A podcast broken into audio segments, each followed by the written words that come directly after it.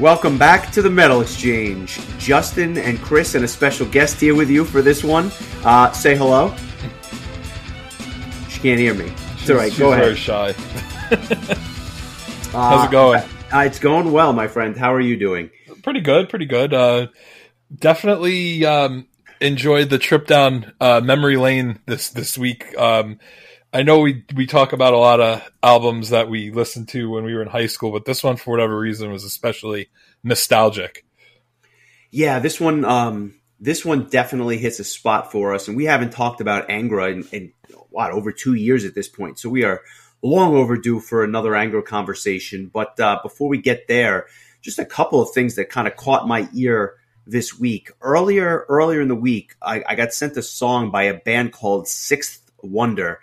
I guess they're just not as good as Seventh Wonder because, you know, they're only six. But this band just came out with a new single called Saboteur, not to be confused with Sabaton. But this band reminded me heavily of Spirit Box, that Canadian band that came out with an album about 2 years ago.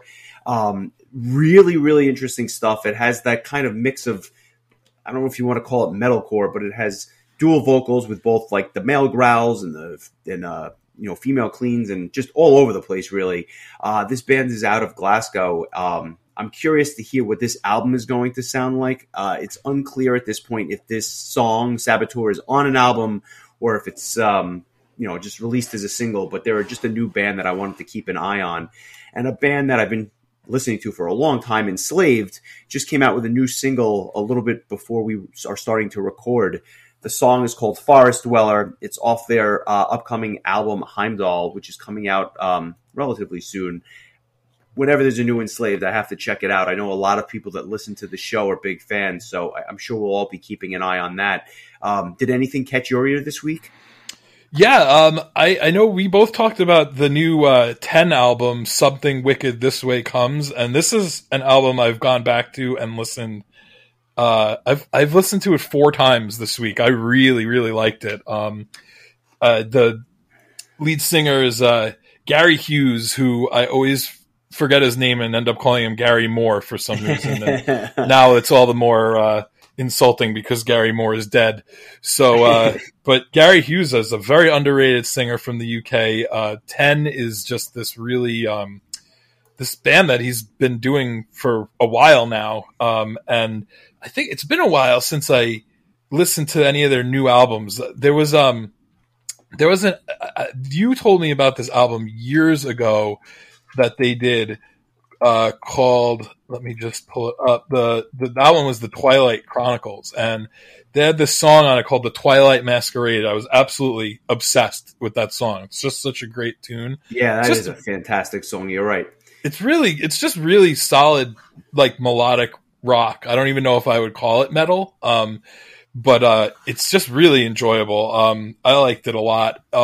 So that and the new Twilight Force album At the Heart of Wintervale have been the two new albums I've been listening to the most this week. But I've also listened to the new Catatonia and Riverside albums a few times as well. And while I don't enjoy those as much as Twilight Force and Ten, and even the Beyond the Black and Skyblazer albums, which came out the week before, they're both really solid. The Catatonia is growing on me with each listen. I feel like they're a little less dreary this time around, which I think makes it a little more enjoyable. And the Riverside's pretty par for the course, I say, for them, but I've always really enjoyed their kind of brand of prog rock. So some good stuff. I definitely recommend, though, if you just like good old-fashioned melodic hard rock, Ten is the new Ten album is the way to go. And if you love your your Twilight Force style power metal, as we all know I do, this is arguably Twilight Force's best album yet. I think. Yeah. It's top really to bottom, good. It's consistent, like all the way through. It's a solid listen for sure. But yeah, I echo your sentiments with Ten. It's just such an easy listen, if that makes sense. Almost like Poets of the Fall, even though they don't sound anything alike. It's just something that you can put on and kind of just let it seep into your consciousness, and it works really, really well. And there's a bunch of albums coming out next week that I have an eye on as well. So it should be good. We're off to a good start for 2023. But let's talk some Angra. We obviously talked about their debut album, Angels Cry, in the archives again now more than 2 years ago. So it's fitting that we come back and we do their second full-length release, Holy Land, which was released on March 23rd, 1996. That was our fifth episode was Angels Cry. So it's been a while. I can't believe that this album, Holy Land, came out in 1996. I mean, it's got to be almost 30 years, which is just insane to me. Yeah, it's crazy. This, I think I was saying to you earlier, this was my first Angra album, and frankly, at the time that I got it, there only were two Angra albums that existed anyway, but this was the first. I had this album prior to Angels Cry, and I know it's definitely my first Japanese import, but it might just be my first import period. I remember getting the Japanese version, I think probably from CD Now, with the OBI strip, and like there was something so cool about getting a Japanese import. They had their own liner notes that were like had everything translated in Japanese. It was just kind of cool. A lot of albums would come with stickers, and just it was like it felt deluxe, you know, like all Japanese albums in the 90s for some reason felt deluxe. I have Helloween albums that came with these like stickers, and it's just cool. And so it brings back a lot of memories. But, you know, as we always talk about that initial mixtape that Ralph had made for me, Carolina IV was on that tape. And I'll never forget. There was a time where Ralph, played that song for me on my front porch with probably Mike was with me at the time.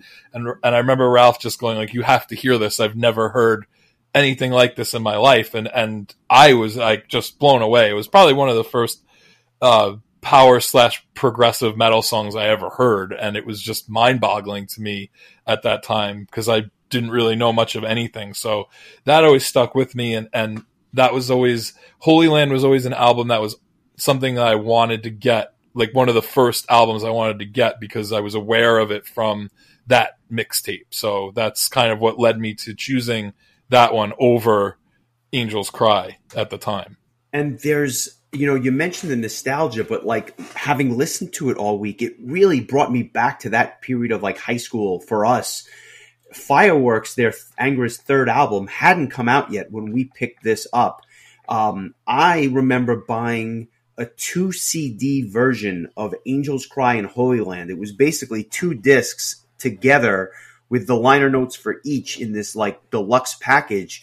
And I remember Mike, who you just mentioned, bought the same thing, but for whatever reason, the sticker on my album was correct. In other words, the Holy Land disc had the Holy Land sticker, but his Holy Land album had the Angels Cry sticker, and the Angels Cry album had the Holy Land sticker. So he always was playing the wrong album, which was kind of nuts. It was just, I guess, goes to show you how much time and energy they put into this pressing. But I got to be honest, it was so cool to have both albums at once. And I just played them on repeat because I was such a fanatic for this band and for Andre Matos' vocals. And I guess that hasn't changed 27 years later. But like, I think I picked this up in early 1998 and I just never looked back.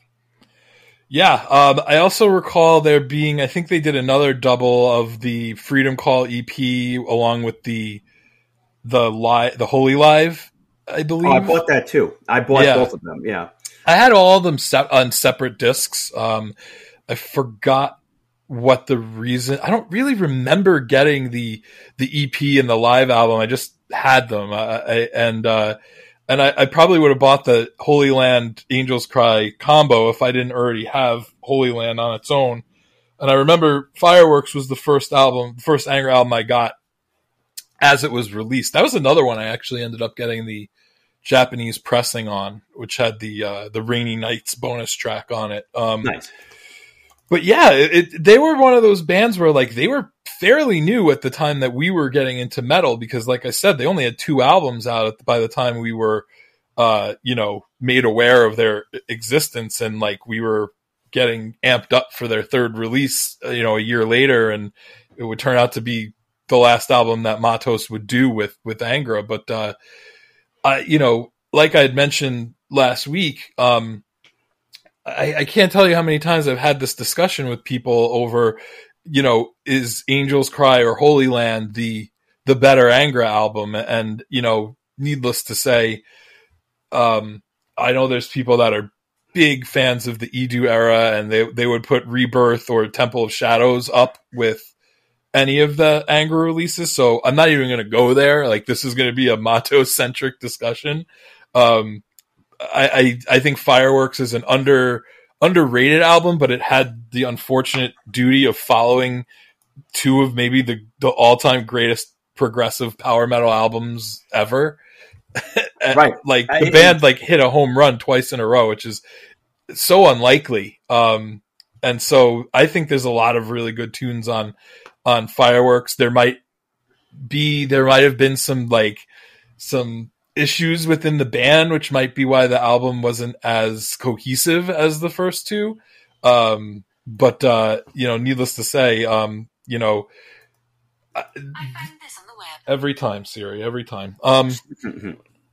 There's always been like this, just, I know there's people that would say Holy Land's a better album. I know there's people that say Angels Cry, and after going back and looking at the list and seeing that, you know, we had talked about Angels Cry and we both rated it very high, a 9.75 average between the two of us, which that's is probably high. It's probably collectively one of the top 3 or 5 albums we've ever talked about. I'm pretty sure there's at least one album we both gave tens to. I'm pretty sure the first Avantasia album was one of them, but this is very up there. And so I thought it would be kind of fun to see where this album would land in comparison to how we rated Angels Cry, and it would be, I thought it'd be interesting to continue the evergreen discussion of which album was better, or if one is even better than the other. Maybe they're both equal. So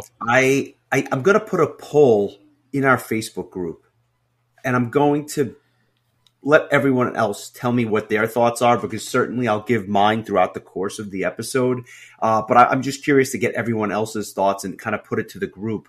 You know what? I'm going to segue something in here just because I think it's a nice fit. We had talked about a subscription service that we had kind of started a couple of weeks ago.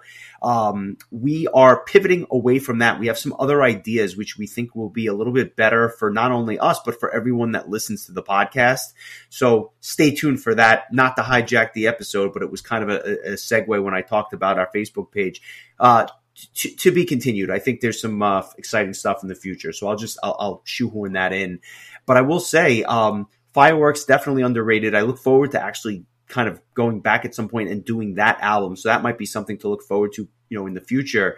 But this particular album, I was immediately transplanted back to, you know, to 1997, 1998 when we first started hearing it. My question for you is, did your opinion of the album change at all this week vis-a-vis what it has been for decades? No, not at all. Okay. Well, yeah. I didn't know if there was any songs that like all of a sudden popped out for you. No, because I think I've listened to this album so consistently and so many times over the years that like nothing really surprised me. You know, like it everything was as fresh as I could ever remember it being. No, I think that's fair. Let's, we spoke about Andre Matos, may rest in peace, lead vocals, pianos, a lot of the orchestration and keyboards as well. Kiko Loureiro, on lead guitar, decades before. What did that guy ever do? Yeah. Decades before he would join Megadeth, which was always, humorous to me because I just, how could you have expected that? Rafael Bittencourt still with Angra doing, rhythm guitar, backing vocals, and doing most of the songwriting on the current stuff. And then you have Louis Mariotti on bass, Ricardo Confessori on drums, kind of the classic Angra lineup, if you will. Yeah, this is the pre-Shaman split. Luis and Ricardo and Andre would be the three guys that would leave Angra to create Shaman, leaving Kiko and Rafael behind to kind of continue on doing Angra. But yeah, that's kind of the lineup that we grew up with. It's the same, pretty much the same lineup as Angels Cry, with the exception of the drums, which I believe were done by Alex Holdsworth for Angels Cry, and then Thomas Knack did the drums for Wuthering Heights. But I think Ricardo would become, I think, the first full-time Angra drummer in their album era. I think they had maybe during the demo times. I had just saw a story about how the producer basically told them, lose this guy or I'm not doing Angels Cry. Like, you need to get Alex Holdsworth or somebody. Like, he just didn't think that the drummer, his name was Marcos Antunes. He didn't think that he would be able to handle the complexity of what would happen. And he literally said, fire him and hire Alex Holdsworth or use electronic drums, or and it was Charlie Bauerfeind who said this. Charlie Bauerfeind would leave the project, and Charlie would go on to have a hand in this Holy Land album as well, along with Sasha Paith. It was kind of like a magic production combo there. But so I don't know the details of how Ricardo ended up joining the band, but you know, he would be their drummer for this and Fireworks as well. Yeah, well said. And one thing I learned, and I did not know this really. I mean, I always thought that there were themes that kind of tied this album together, but they actually consider it a concept album. And I guess, to no surprise to anyone that's heard it, it's really centered on like kind of the Brazilian land, I guess we'll say, at the time of the 16th century. And it's kind of like the you know, the explorers of the old world, you know, kind of stumbling upon this land and the colonization by the Portuguese. I knew that it had the seafaring elements to it. I didn't realize it was actually considered a concept album, but when I heard that, I thought it was pretty cool. Yeah, I mean, I always got the feeling that Carolina IV was a story in and of itself, but I guess it's part of, you know, a grander overall thing. One of the things that I think definitely sets this album apart from Angels Cry is the addition of more folk elements, like folk instruments. It just has more of a kind of a Brazilian kind of flair to it, whereas I think Angels Cry was more of a straightforward power metal record. This has more progressive elements, more folk elements. It's a little bit deeper and a little bit more dense than Angels Cry. And a marked improvement in production. Yes, absolutely. Like one thing I will never argue is that the production on Angels Cry was okay, maybe good, but the production on this album is fantastic, and so much so that it actually holds up well all these years later compared to other kind of more modern sounding power metal albums or progressive power metal albums. The mix on this album I always thought was fantastic, and you could argue it may be the best sounding Angra album. Maybe some of the Edu albums are up there, but this is close. And you know, I think back to I guess it was Aqua, right? Like that album that came out like with Edu. I think it was his last album with the band, if I'm not mistaken. Yeah, it was.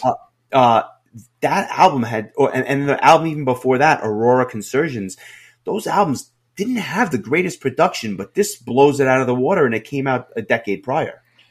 Was it as good as the production on the Rebirth Live album? That may be the single worst sounding music release I've ever heard. I don't understand that. Angra does a lot of things well. Live albums, not their forte. I don't know if anyone's ever heard that live album.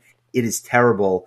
And then you talked about Holy Live earlier, which is fantastic, but it has 4 songs. So like, I don't know, like they should have released a full Mato set as far as I'm concerned. But that was such it was such a disappointment. Not that we bought it expecting, we knew what was on it when we bought it, but yeah, like that could have been. It reminds me a lot of Helloween's Live in the UK / I Want Out Live / Keepers Live. It had like 3 different names depending on what country you bought it in. But Where's the rest of the songs? Like, they played a full set, but they only put 6 songs on that album, 7, I think, on certain ones you can get Rise and Fall. And on this version, it came out the year after Holy Land.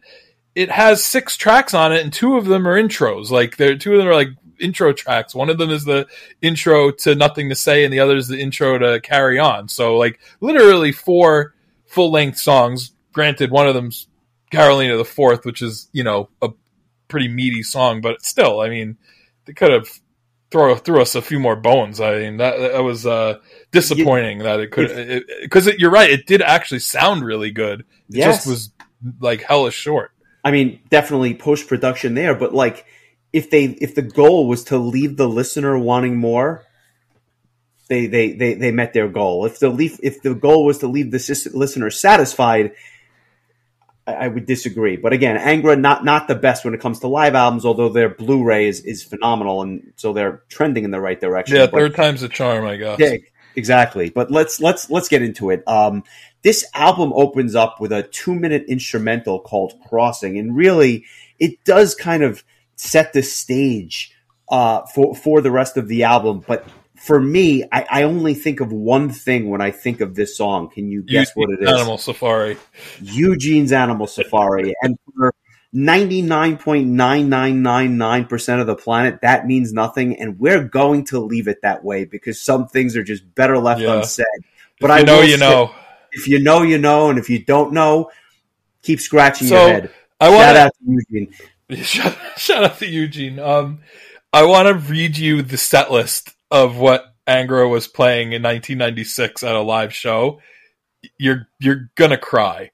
But Nothing to Say to open it up, followed by Zito, Streets of Tomorrow, Silence and Distance, Angels Cry, Holy Land, The Shaman, Carolina IV, Time, Evil Warning, Reaching Horizons, Make Believe, Carry On, and then they finished with 2 Judas Priest covers, Painkiller and Living After Midnight.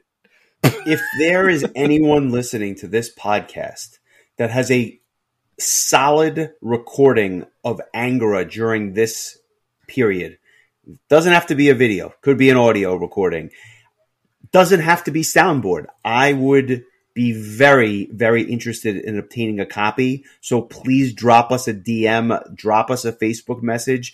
But that set list is just unbelievable. That's my whole point, though, is like, that's what they could have made a live album of. It could have been a double live. I mean, who wouldn't have bought that? But I don't know. It was a different time. Like, live albums weren't as much of a commodity in the mid-'90s. I want to say, like, Stradivarius's Visions of Europe was one of the first metal live albums I remember buying and being excited about its release. Because I felt like High Live by Helloween as well. I felt like for a good live album, it had to be at least 2 discs because a full set list is going to be longer than 80 minutes. So I know Manowar came out with 2 double disc live albums around this time. So this was just kind of like, I don't know. I don't mean to harp on that. It's just like, there was potential for so much more. I don't disagree with any of that. But short of Eugene's Animal Safari, the first main track here is Nothing to Say, which is really just a power metal classic at this point. And although there are definitely prog tendencies on the disc, Nothing to Say is kind of just your souped up, kind of ethnic sounding power metal tune. And it's just an absolute classic. Honestly, I think I used to play this song so much that it's one of the songs that I don't love as much as I used to, even though it's still perfect, just because I played this song constantly. So it's a little bit unremarkable, but at the same time, if I had a song of the week in 1998, this would have definitely been it. And the fact that they use like different woodwind instruments and different sounds throughout this, like pipes and stuff like that, what can't be said about this? And it's blistering fast and catchy and just like the perfect introduction to the band. Yeah, it's the same way that Carry On kicks off Angels Cry. Like, this is another just like real banger. Like, it's just it's fast. It's catchy. It's got the hooks. It's got a little bit of the, like you said, a little bit of the folk instruments, just a touch of it, just to kind of ease you into it, because you're going to hear a lot more of that going forward. This is a little bit more of a straightforward power metal song, but hot damn, like, it just really kicks things off and really gets things rolling. And there's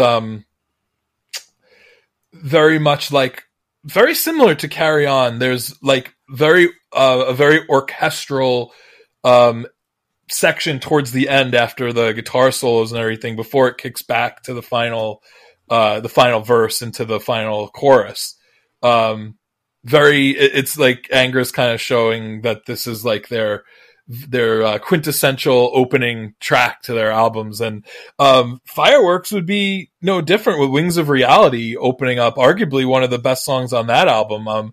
Just three albums in a row. Hell, even going into Rebirth, Nova Era. That's their opening track. There's almost always some sort of instrumental intro. Fireworks didn't have one, but the other three albums did, and this was no different. I mean, Crossing just kind of sets you up, and then it kicks in, and it's just a real ass-kicking song. And same with me. If this was 1996 or 97, this probably would have been my song of the week. But I'm going to go in a different direction. So am I. I'll just say one other thing about it: the production and the sound of the drums is just so cool on this album, and it shows up in Nothing to Say, and it kind of permeates the rest of the disc. But let's get into Silence and Distance. Talk to me about that and some of your thoughts on this track. Yeah, this is one where, like, I love how, so you just came off of this like real ass kicker in Nothing to Say, and then this song kind of starts out, and it's, you think, oh, is this a ballad already? Are we getting to the soft and a piano? I mean, the softer side of Angra, but then about a minute and a half into it, it starts to build, and it builds, and it builds, and it builds, and it turns into this really catchy and fast-paced, just great song, super memorable chorus.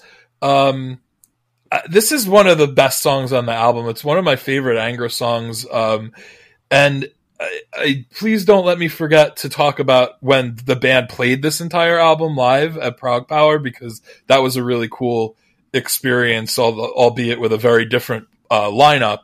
This is like one of those songs that I sometimes forget a little bit about, because I always think about how the beginning of it is just kind of understated and it catches you off guard. But then once it gets rolling, it's a really great song. And this was one of the songs that Andre Matos wrote by himself. So this, the dichotomy between that beginning Matos and a piano sound and what this ultimately turns into, which is this like really ethnic jungle sounding mid-paced tune, is absolutely fantastic.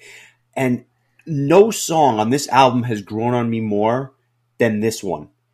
It's something that I don't know that I appreciated as much 25 years ago, and now it's up there with my favorite songs on the album, and I enjoyed it so much this week that it's going to be my song of the week. Let's give it a listen, and then I'll say a couple of other things about it. Yeah, excellent. But love's in your eyes. Yeah, hold up the sails against the blue sky. Oh, I'm intended way back to the sea. 'Cause emptiness bones inside, and you saw.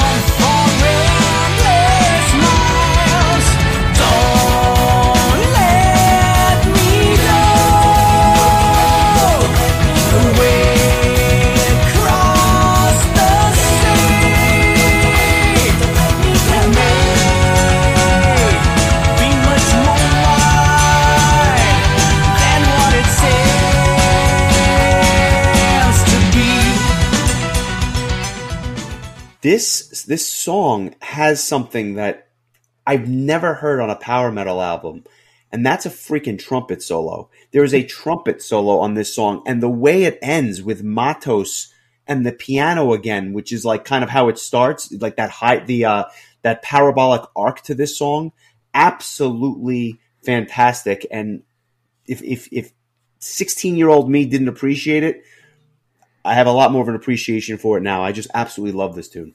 Yeah, this is like, again, it's I think because it was sandwiched in between Nothing to Say and Carolina IV, which are like the ones that I think were so, they hit you over the head like when you first hear the album. So it kind of gets lost in between. But yeah, like I was saying to you earlier, like this, I was going to choose this also, but being that you chose it first, and there should be a clip from at least two songs from this album, I'll pick something else. But yeah, just a damn good song, and I think that it's only gotten better with time. And I think it's arguably an underrated song. I mean, I don't know like how an Angra song would be overrated, because it's the band is Angra, and they're not exactly like, you know, knocking down doors throughout the world, which is a shame. But it is what it is. But it's just a really fantastic song. And then it goes into this 10 and a half minute epic Carolina IV, which of all the songs that I should be sick of by now on this album, I look forward to hearing this song every time I turn it on.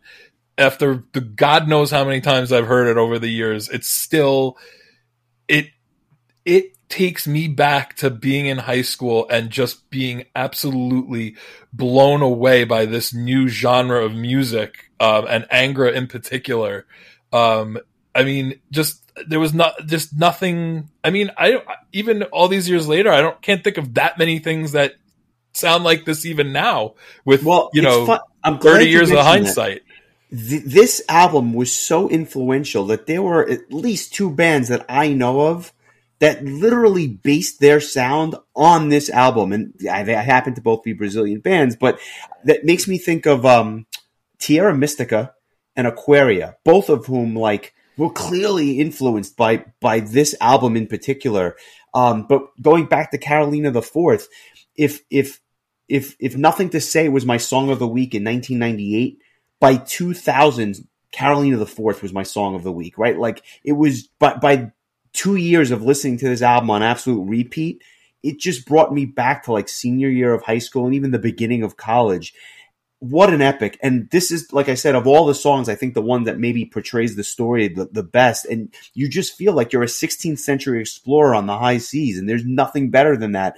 From the drum intro to that riff that kicks it off, and then how it just kind of goes off the rails about 2.5 minutes in. It's just a phenomenal track.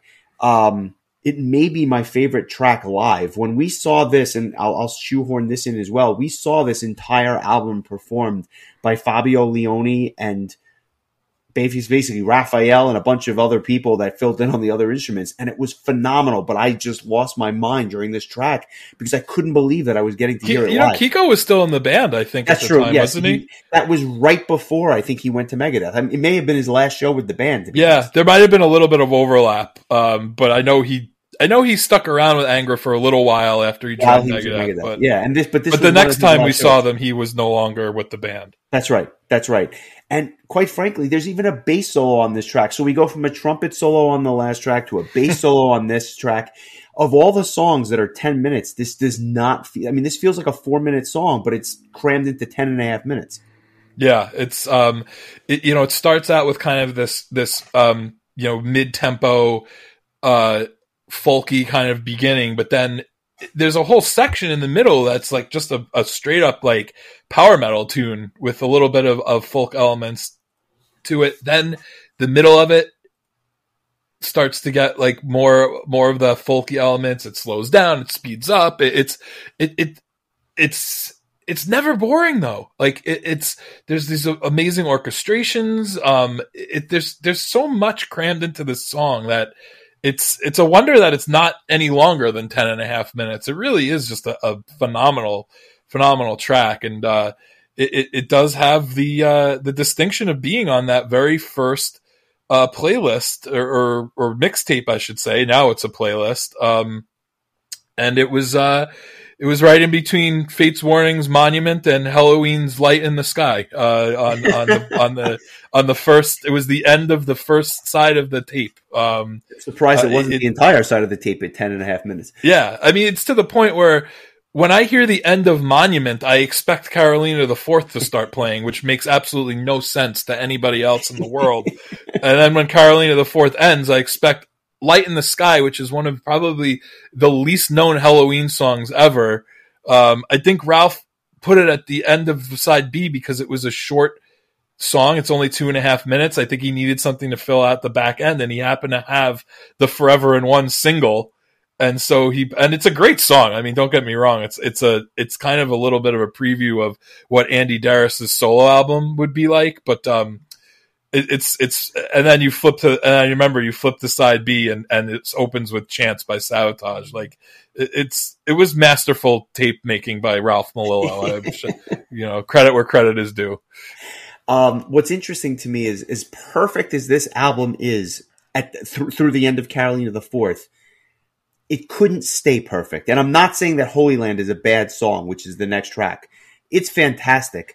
But to me, it's just a tick, one step below these three A-plus Grand Slam gems that come behind it. This one, you're not so much on the high seas. You're kind of back in the rainforest for Holy Land. And it's got this really simple piano intro, but it's an awesome contrast to the pipes that are kind of behind it, if you will. This one is another song where it starts off like a ballad and then opens up to this kind of slightly repetitive but still enjoyable tune. It's hard for me to describe this one because it's so different sounding. And as much as I like the track, and I've always thought it was an underrated song, it just is not as much of an impact player as the songs that come before it. I will let Lance Storm know that you said that.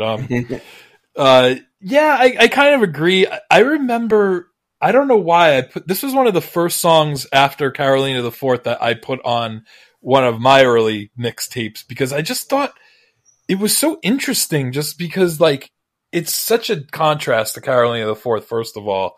But again, like the orchestrations, the Brazilian folk instruments, like it's just a really like cool song. Like nothing else sounds like this. And I think this and the following track, The Shaman, both really shine as far as, having that kind of just having that Brazilian sound that really set Angra apart from every other power metal band at that time. Yep. There was no mistaking, like Stradivarius wasn't making a song that sounded like this, or The Shaman, Helloween wasn't, Hammerfall wasn't. Like this was like Angra was just really doing something that was so original. And I agree. It's not as strong of a song as the previous three, but I also think that like it is perfect for this album because it really just spotlights what this album is all about and what sets it apart from the Angels Cry album, which, like I said before, is more of a straightforward power metal album. This is really showing a different side of the band and It pops its head up at different times during Angra's history where they focus more on the folk elements than other times. I feel like Fireworks, it wasn't as prominent, not nearly as much as this album, but then maybe it shows up later on in later albums. I'll admit I don't know the albums after Rebirth nearly as well as I know the first four Angra albums. But it's a cool song. It's not like super memorable like the first three, but it's really cool. And I feel like The Shaman kind of is in that same kind of boat for me. It's a different type of song. But I also find that it's a shade underneath those first three. I think The Shaman is a song that I've really come to, enjoy more in my later years. It's almost proggy in its approach. It kind of starts off with this like dark magic feel to it, and then it gets kind of really not only ethnic sounding, but just proggy. And just, I guess, having played the album so many times, I gravitate towards some of these quote unquote lesser popular songs.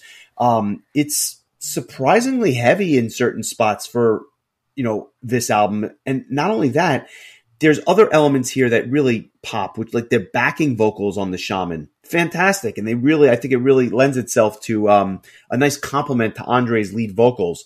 I have one knock on the song, and that's kind of this extended instrumental section where things just quiet down and almost to the point where it loses you a bit, but they recover nicely, and it kind of goes right back into this awesome guitar solo. So all in all, a really interesting and unique track because, as you said, nothing sounded like this in 1996. Nothing.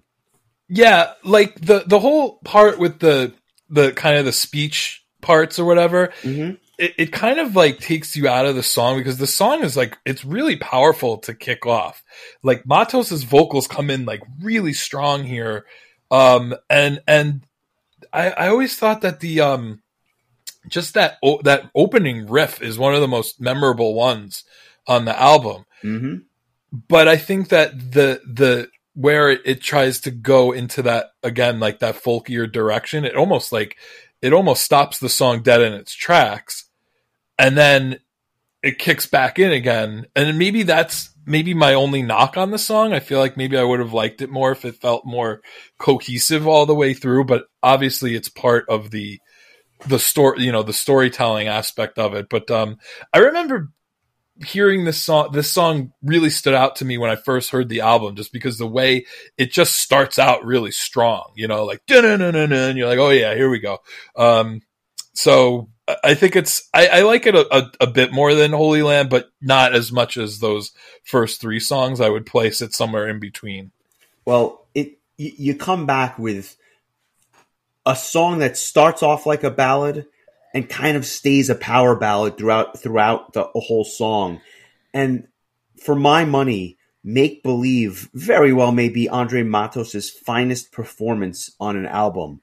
This is one of my all-time favorites. And by around 2006, that's my song of the week. So, like, you can see the evolution as I kind of walk you through this. The epic build on this song, with just the way each chorus comes in just a little bit heavier and a little bit more powerful than the last, is absolutely amazing.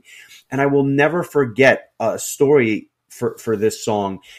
I've mentioned in the past that back in the 90s, I had played I'd sent away for certain videos on eBay, which were VHS compilations of music videos that I was hoping you were going to talk about this music video. Well, I am. Because I remember the first time I saw it was on a VHS cassette as a surprise. It just happened to be on there. And it, all of a sudden, in the MTV font, it said Angra, Make Believe, Holy Land. And I'm like, what the hell is this? Because, again, this is before YouTube, where I could just go on and kind of check out, you know, anything that was out there, and it would be on this on YouTube. This video starts, and it is one of the creepiest videos I think I've ever seen in my entire life. But I was so enamored by the fact that I was watching Angra with the MTV font that I couldn't get enough of it. It was incredible to me. And I'm sure it's on a power hour somewhere, if not on multiple power hours. But what a beautiful song, video notwithstanding. So this was on one of the very first power hours that I ever made when I was in college. It is, I will tell you exactly, it was on volume 2.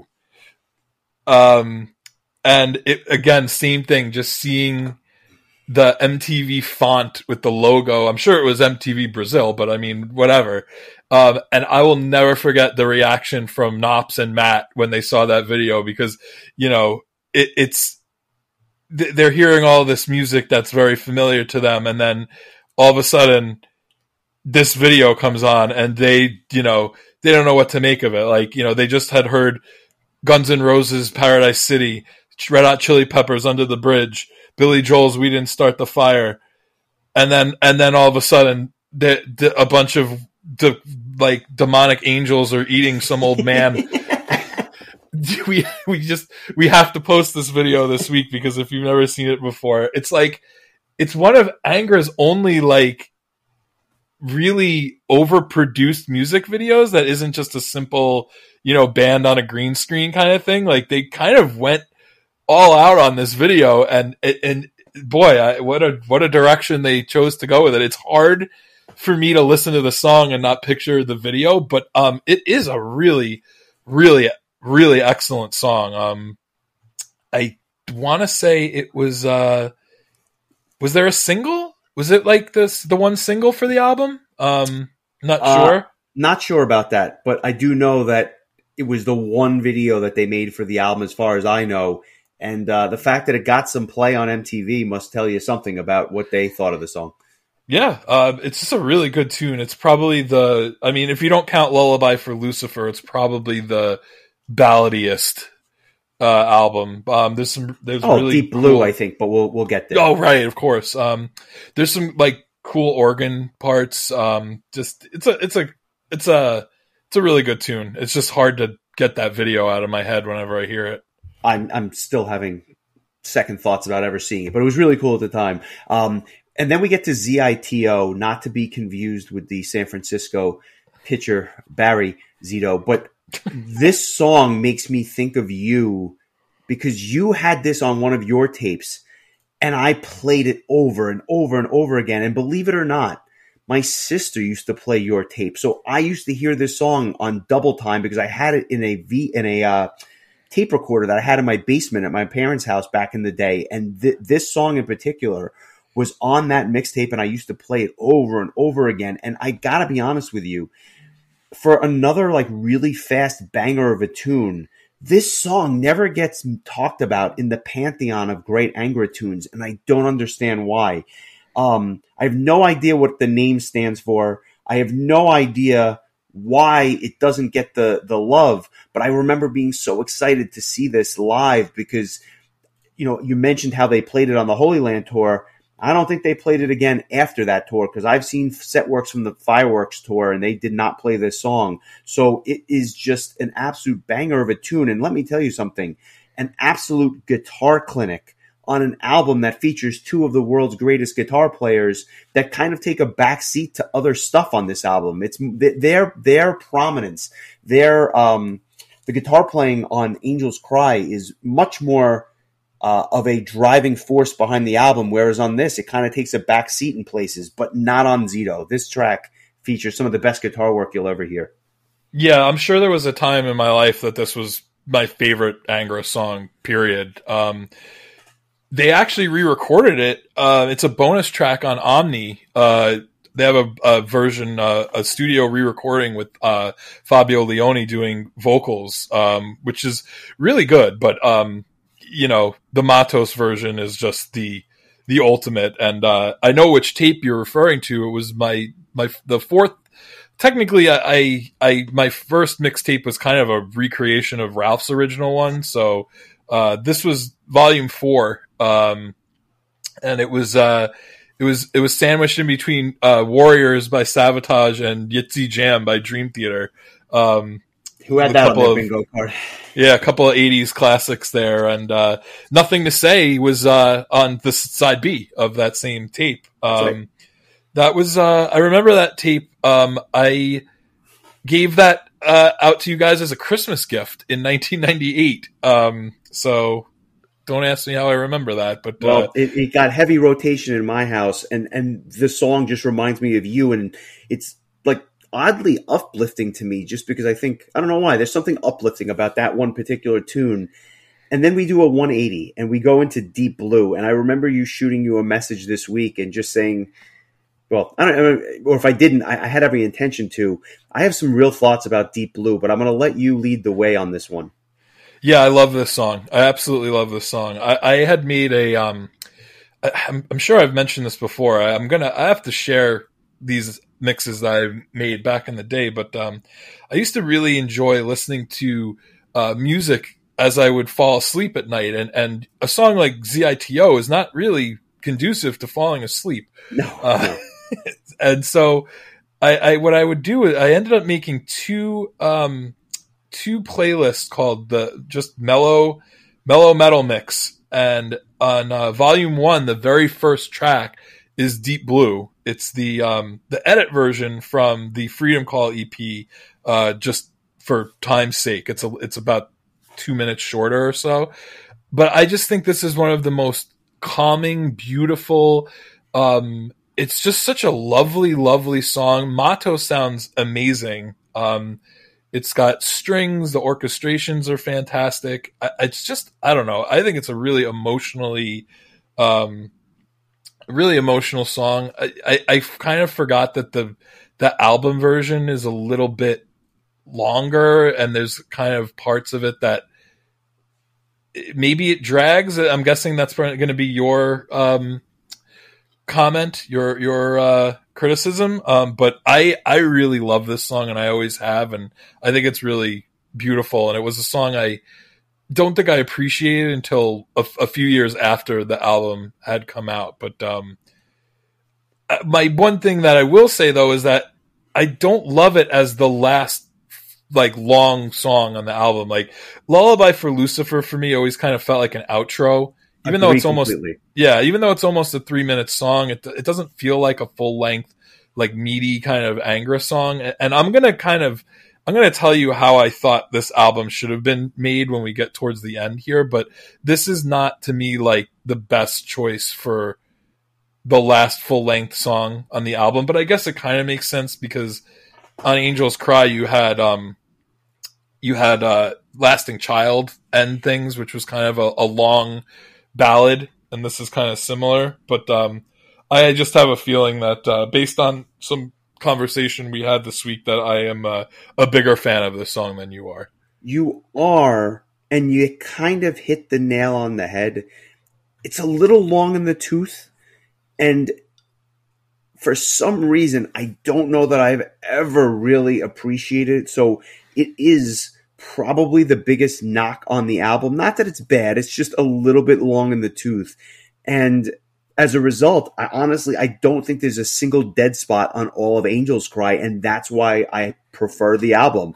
Although I recognize that there are elements here that are better than Angels Cry, so it's kind of interesting in that regard. But at the same time, I would be lying to you, and I did not tell you this part.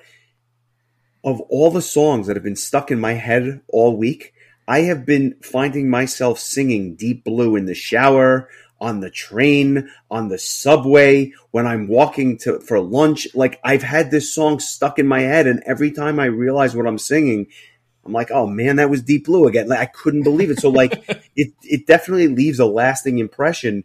But then to go right into Lullaby for Lucifer, which again, like you said, it's kind of an outro track. And it just reminds me, if you close your eyes, of a guy sitting in a folding chair on the beach with an acoustic guitar with the seagulls around. That's Lullaby for Lucifer. And it's kind of I'm picturing Rafael Bittencourt literally doing just that. Like, just literally him doing it. Yeah, with the seagulls behind him and the guitar in front of him. It was, even to this day, I find it to be the strangest way to end this album.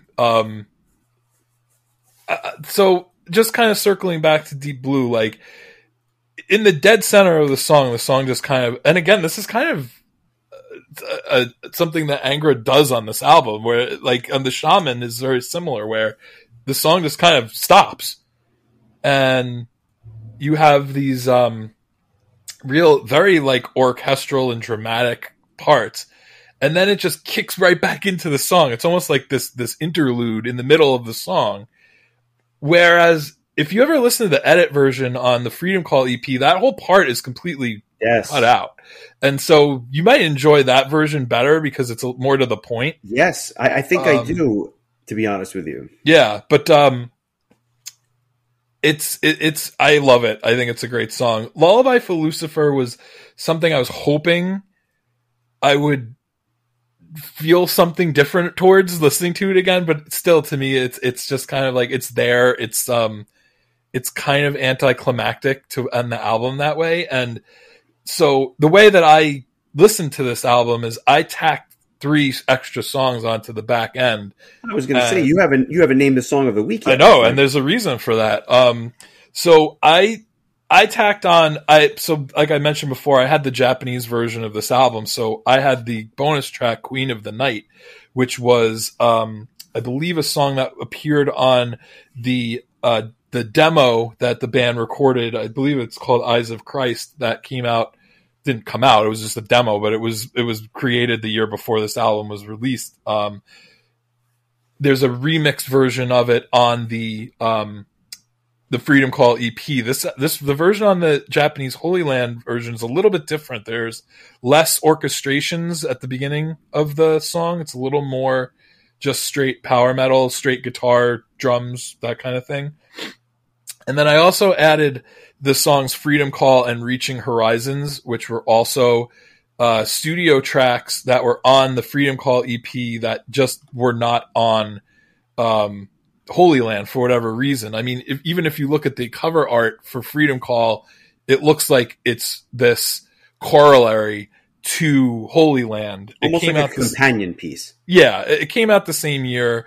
It features the song Freedom Call, the remix of Queen of the Night, Reaching Horizons, and then there's an orchestral version of Stand Away, a version of a cover of Painkiller, which is really, really excellent, a really excellent cover of Judas Priest's song, and then the edited version of Deep Blue that I mentioned earlier.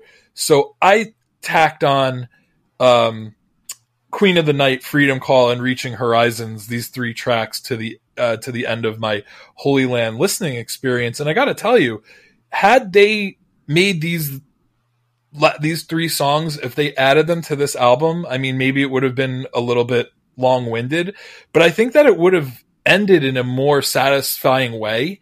When I tell you my ranking or my rating for the album, it's not going to be including these three songs. It's going to be the album proper, but I think that I would have rated the album higher, which I guess gives away that I'm not going to give it a 10, but I would have rated the album higher. Maybe it would have been a 10 if these three tracks were part of it. I mean, Freedom Call I could take or leave, but I think Queen of the Night and Reaching Horizons are two really, really good songs, and it's kind of surprising that neither of them were on a proper full-length Angra album. Yeah, of these three tracks, I think that they have two phenomenal songs and then Freedom Call. I'll talk about that first just because I'll just kind of lump them together and we'll talk about them. Freedom Call is just nothing to say, or Zito. It's like that, the third of like the kind of the faster tracks or whatever. I never thought it was a great song. I thought it had its moments, but other than the guitar solo, it's just kind of pedestrian. And I do wonder if the German power metal band got its name from this song. That is something I've always wondered. And if I see Chris Bay this week, I will certainly ask him that very question. But I digress. Queen of the Night is a phenomenal track. I mean, an absolutely outstanding track and wildly underrated. This is a song that kind of has a Viper vibe to it. And for those that don't know, Viper was Andre Matos' band prior to Angra. That's kind of where they plucked him from. This song always had that kind of a vibe to me, and I don't know why exactly. It's a bit experimental in places, but then it builds up to this grand crescendo, and I just absolutely think it's a phenomenal, phenomenal song.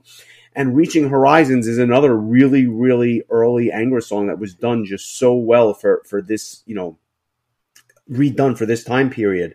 I love the acoustic guitar passages. And then there's these other sections as well that just the guitar work is just second to none. I don't love the chorus so much. That would be the one knock on it. But I do think it's up there with some of the other Holy Land material by and large. Whenever I think of Queen of the Night, I just think of that part at the beginning, within the right before the first minute of the song, where Matos just does that with his voice. I don't even think I can hit that note, but it always cracked me up because it was just kind of like I felt like that was him showing off a little bit of like what an amazing vocalist he was. I agree with you. Freedom Call, I feel like just doesn't have a hook to it. Like all these other songs have like a hook that hooks you in, even the ballads. And this one, it's a solid song. Like any other band does it. And you're like, wow, what a great song. But like, it's arguably of every song we've talked about is probably my least favorite one on Holy Land or Holy Land adjacent releases. But the reason that I've been dragging out this whole Song of the Week thing is because the song I was looking forward to hearing the most this week, it dawns on me that it's not even on the damn album, and it's Reaching Horizons. So you know what? I was told that I'm a highly successful podcaster and I can do whatever I want, make my own rules. So I'm going to. This is obviously not my favorite song from Holy Land because it's not on Holy Land, but it's my Song of the Week. Reaching Horizons, and I'm going to carefully choose a minute of it, and then when we get back I will sing its praises.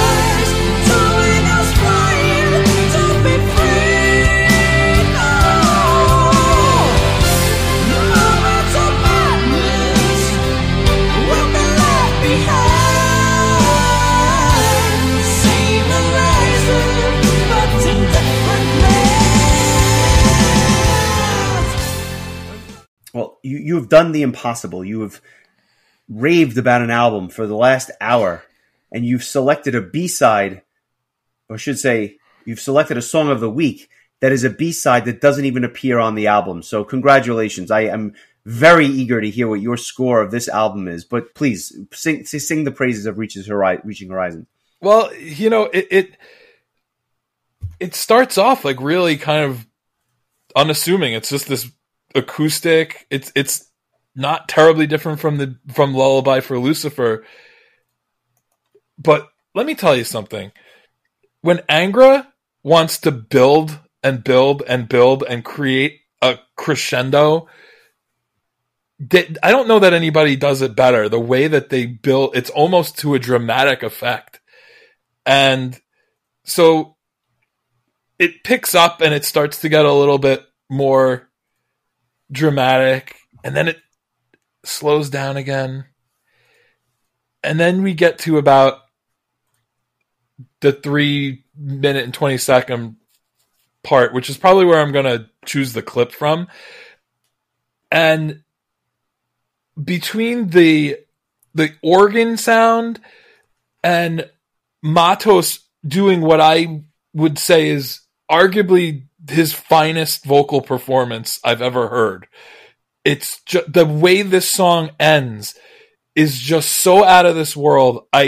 This should have been the last song on Holy Land. It really should have been. Just to kind of take the heat off of how ridiculous it is that I chose a song that's not even on the album, I will say that, like I said before, like I probably would have picked Silence and Distance anyway. So rather than just us having the same Song of the Week, here's another song you get to listen to that just doesn't happen to be on the album. But Jesus Christ, go listen to this song if you're going to listen to Holy Land. I just think it's so good. It's like this just lost gem. I'm wondering if they've ever even played it live. It's just a wonderful, wonderful song, and Matos is just incredible. The way that this song just builds and then pulls back and then builds and builds and builds, it's just really fantastic. And I really should have been, I think Queen of the Night and this especially should have been included on this album, and you could have just thrown the song Freedom Call in between just to break it up a little bit, but it makes the album just feel a lot more full. So yeah, that's a little bit of my outside of the box thinking, but you know, it's our podcast, so I do what I want. How can I argue with that logic? A classic that still holds up, an album that, quite frankly, had it come out last year, would have been so far ahead of everything else that it's just an all-time classic. Sorry, Dragonland, but Justin's right. So I think that they would be the first to admit it. But that being said, scale of 1 to 10, what are you giving this album? Yeah, so like I said, like I can't give it a 10. So in the grand Angels Cry versus Holy Land argument, I put Angels Cry ahead, but only ever so slightly. I mean, this album really is start to finish amazing, incredible, beautiful. Like you said, it production-wise, it sounds better than Angels Cry. It's denser. There's more elements that I think really make Angra stick out that Angels Cry didn't have. The difference for me, and the reason I gave Angels Cry a 10 at the time, and my reasoning for it, and why I stand by it, is because every single song on Angels Cry is a great to excellent song. There is no, not even a song where it's just good. Like, every song, at least to me, is just a great, great song. And to me, like, that's the epitome of, that's how you get a 10. I don't give a lot of albums a 10. That said, in fact, you probably could have done 3 Celtic Frost albums and not gotten to a 6. So I guess that's how hard it is to get a 10. Like my, if we do another Celtic Frost album, my song of the week is going to be Reaching Horizons. But I what I will say is that I think that the difference between one of the differences between this and Angels Cry is that I think Holy Land as an album is greater than the sum of its parts in the sense that, like, as a whole album, it just, because it's a concept album and because there's so many different types of songs, it just really comes together and is great. Just, it's just, the problem is that it has to follow Angels Cry, which to me is like a thankless job that it was impossible to follow. I mean, so I'm giving it a 9.75. I mean, it's as close to perfect without being perfect. But it's still one of my all time favorite albums. It's one of my, it's definitely one of my favorite Angra albums, but it's also just one of my favorite metal albums, one of my favorite albums. It was an absolute pleasure getting to re-listen to it, and tacking on some of those extra tracks, I think, even added to the experience. And while that doesn't add or detract from my score, it was just kind of a nice experience adding those to that. So you gave Angels Cry a 9.5. So where does Holy Land get ranked in that comparison? This is almost the whole reason I chose this, was to see where you would land, because I think I kind of knew going into this that I wasn't going to give this album a 10, even though I knew it would be close. But I'm curious, since you were at a 9.5, is this also a 9.5? Is it under, over? Where are you at? I've been thinking about the answer to this question ever since you picked the album. And then my answer, which I kind of thought about earlier in the week, was reinforced by listening to it over and over. And the score that I'm going to give it is, in fact, a 9.5. But before you say, oh, it's a cop-out, it's the same score, I wanted you to hear me out. The album merits the score. I prefer, between the two 9.5s, Angels Cry. In other words, the album is worth a 9.5. There's no question about it. Between the production, the difference between a lot of these tunes, etc., it's a damn near perfect album. But if you are asking me what my preference is, which one I would probably listen to tomorrow, I'd probably go with Angels Cry. But you're splitting hairs, because it's like asking somebody, what do you like better, whatever. I can't, the analogy not coming to me, but the fact of the matter is, like, you're splitting hairs, because on any given day, each of these will satisfy everything I want to listen to. Yeah. Think about buying these two albums together. Like, that's what I did. And I know. I just over and over again. That's why I bring it up. It's like, yeah. Can you think of two albums packaged together that are just that strong? I mean, maybe the Keepers. Like, put the Keepers on the one when you can, but again, you're in rarefied air. So great choice. We got to do an Edu album. We got to do Fireworks. We can skip the live album. It'll lots of anger, I think, left in the tank. The problem with these two albums for me is that to me the band never got back to anything this good, and not that that's not really a knock. It's just when you start out with albums that strong, it's like, how the hell do you? I mean, to me, they couldn't even follow up Angels Cry with a better album, as close as it was. I think Nova Era is really close. Many would argue Temple of Shadows is better. I wouldn't, but it's the debate will rage on, because I think Nova Era, and again, I haven't listened to it in a long time, but I could see that being in the 9 area, 8.75. Yeah, I agree. That's been a while. Very good album. It's been a while since I've listened to it. It's Rebirth is the name of the album. Yes, I'm sorry, Rebirth. Yeah. Yes. Thank you. There's some of my all-time favorite Angra songs on that. I guess it's been a while. I mean, I'm thinking of like Heroes of Sand, and there's some really, really good tunes.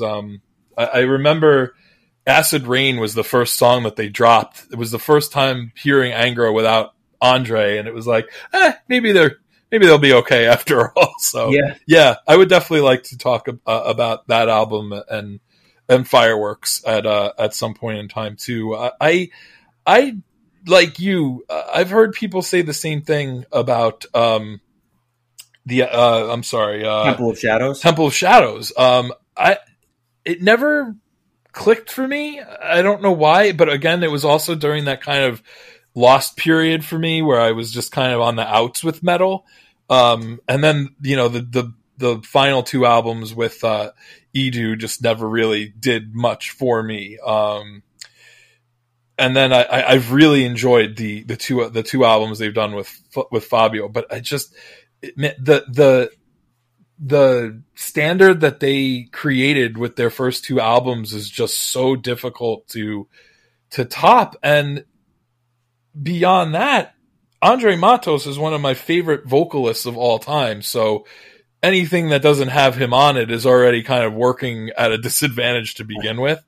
So, I mean, it is what it is, but I just think that these two albums, it's just like, what a way to kick off a career. I mean, just outstanding stuff, and, you know, not a ranking under 9.5 from either of us for both albums. So I think that puts a bow on it. Just a couple of news items that I think are definitely worthy, or a few anyway. Mark Lopez, the singer for Ross the Boss, is being rumored to replace Mike Howe in Metal Church. Big shoes to fill, but I thought that was interesting because they Metal Church is not calling it a day, and it is it would be interesting to hear him kind of front the Mike Howe Metal Church band. Mike Howe was one of the best live singers I've ever seen. I could not believe how good he was in concert. Like, it blew me away how good he was live. And he will be missed, but it'll be interesting to hear them with a new singer.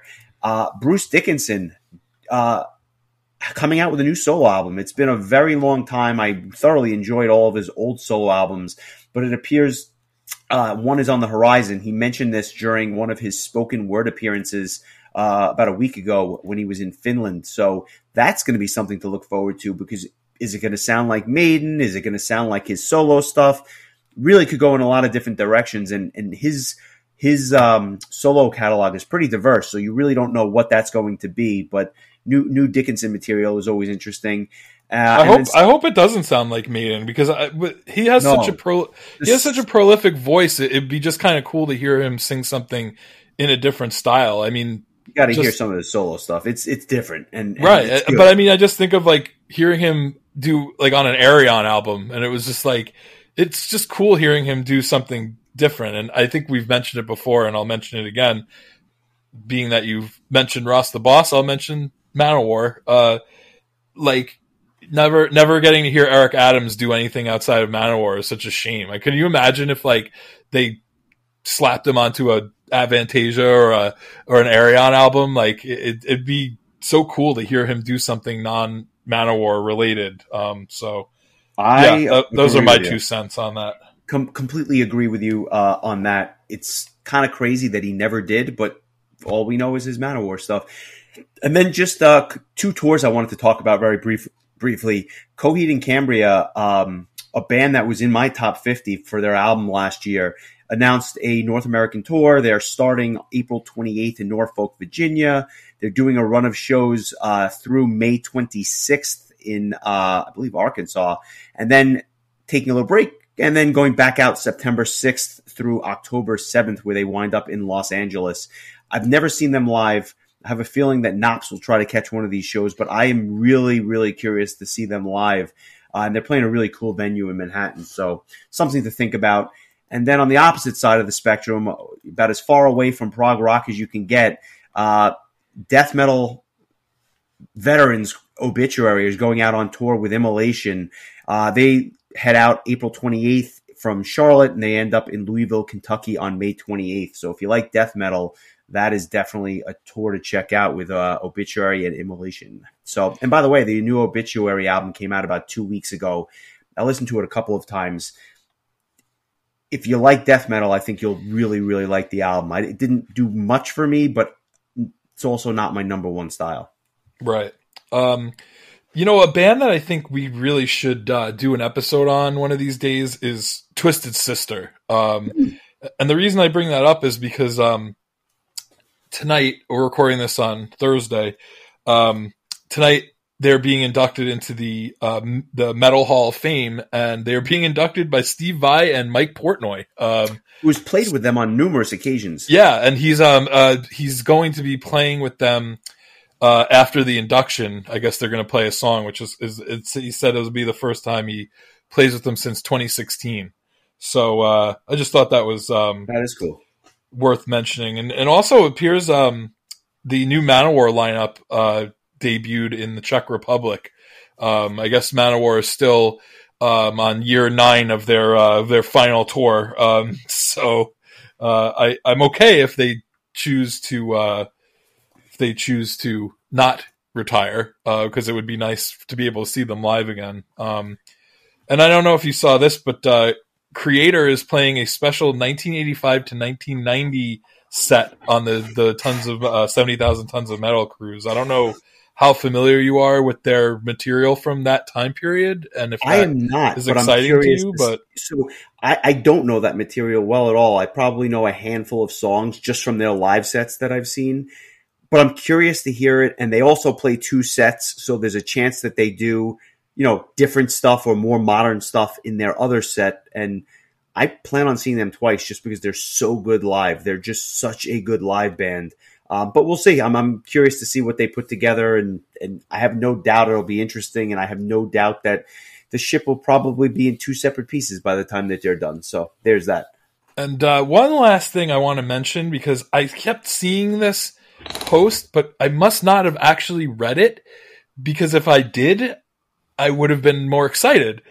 But tomorrow, and by the time this drops, will be Friday of the last week, Nightwish is releasing a single of The Phantom of the Opera with Floor and Hank Port, who was the opera singer that she sang with on that German singing show that she was on. No kidding. And they did that amazing Phantom of the Opera duet where the people, the host reactions were so amazing, just watching them get blown away at these 2 amazing singers just singing Phantom of the Opera at each other.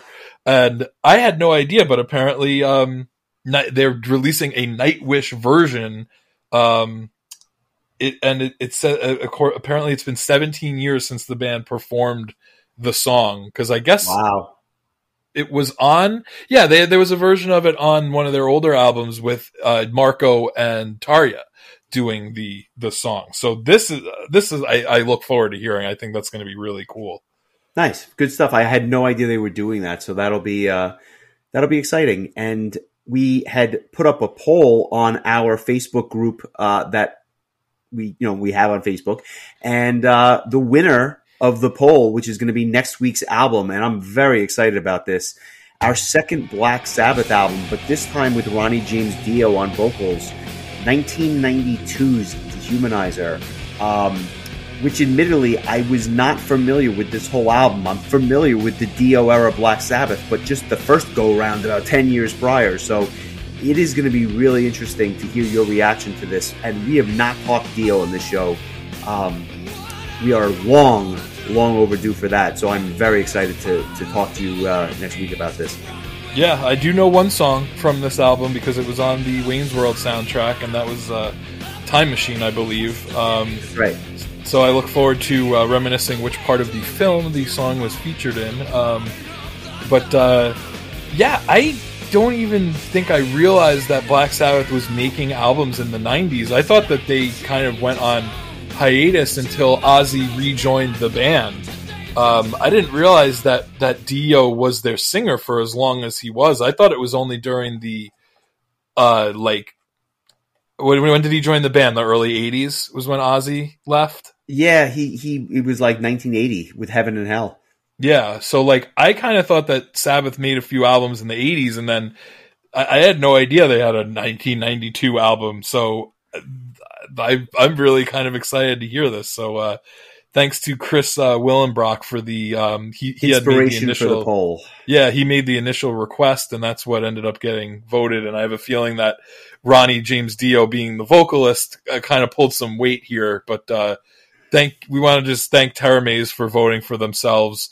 We'll go back to her Halo at some point. I think that was a request from Brian Clough, I believe, who is I know is a big fan of that album. So, Dio's kind of tough to beat, isn't he? He is. And then we got a little special surprise the week following that, and that'll take us midway through February, and I'll come back with an album of my own the week after that. So with that, enjoy the week, my friend. I look forward to talking with you soon, and stay metal, my friend. You too. Peace.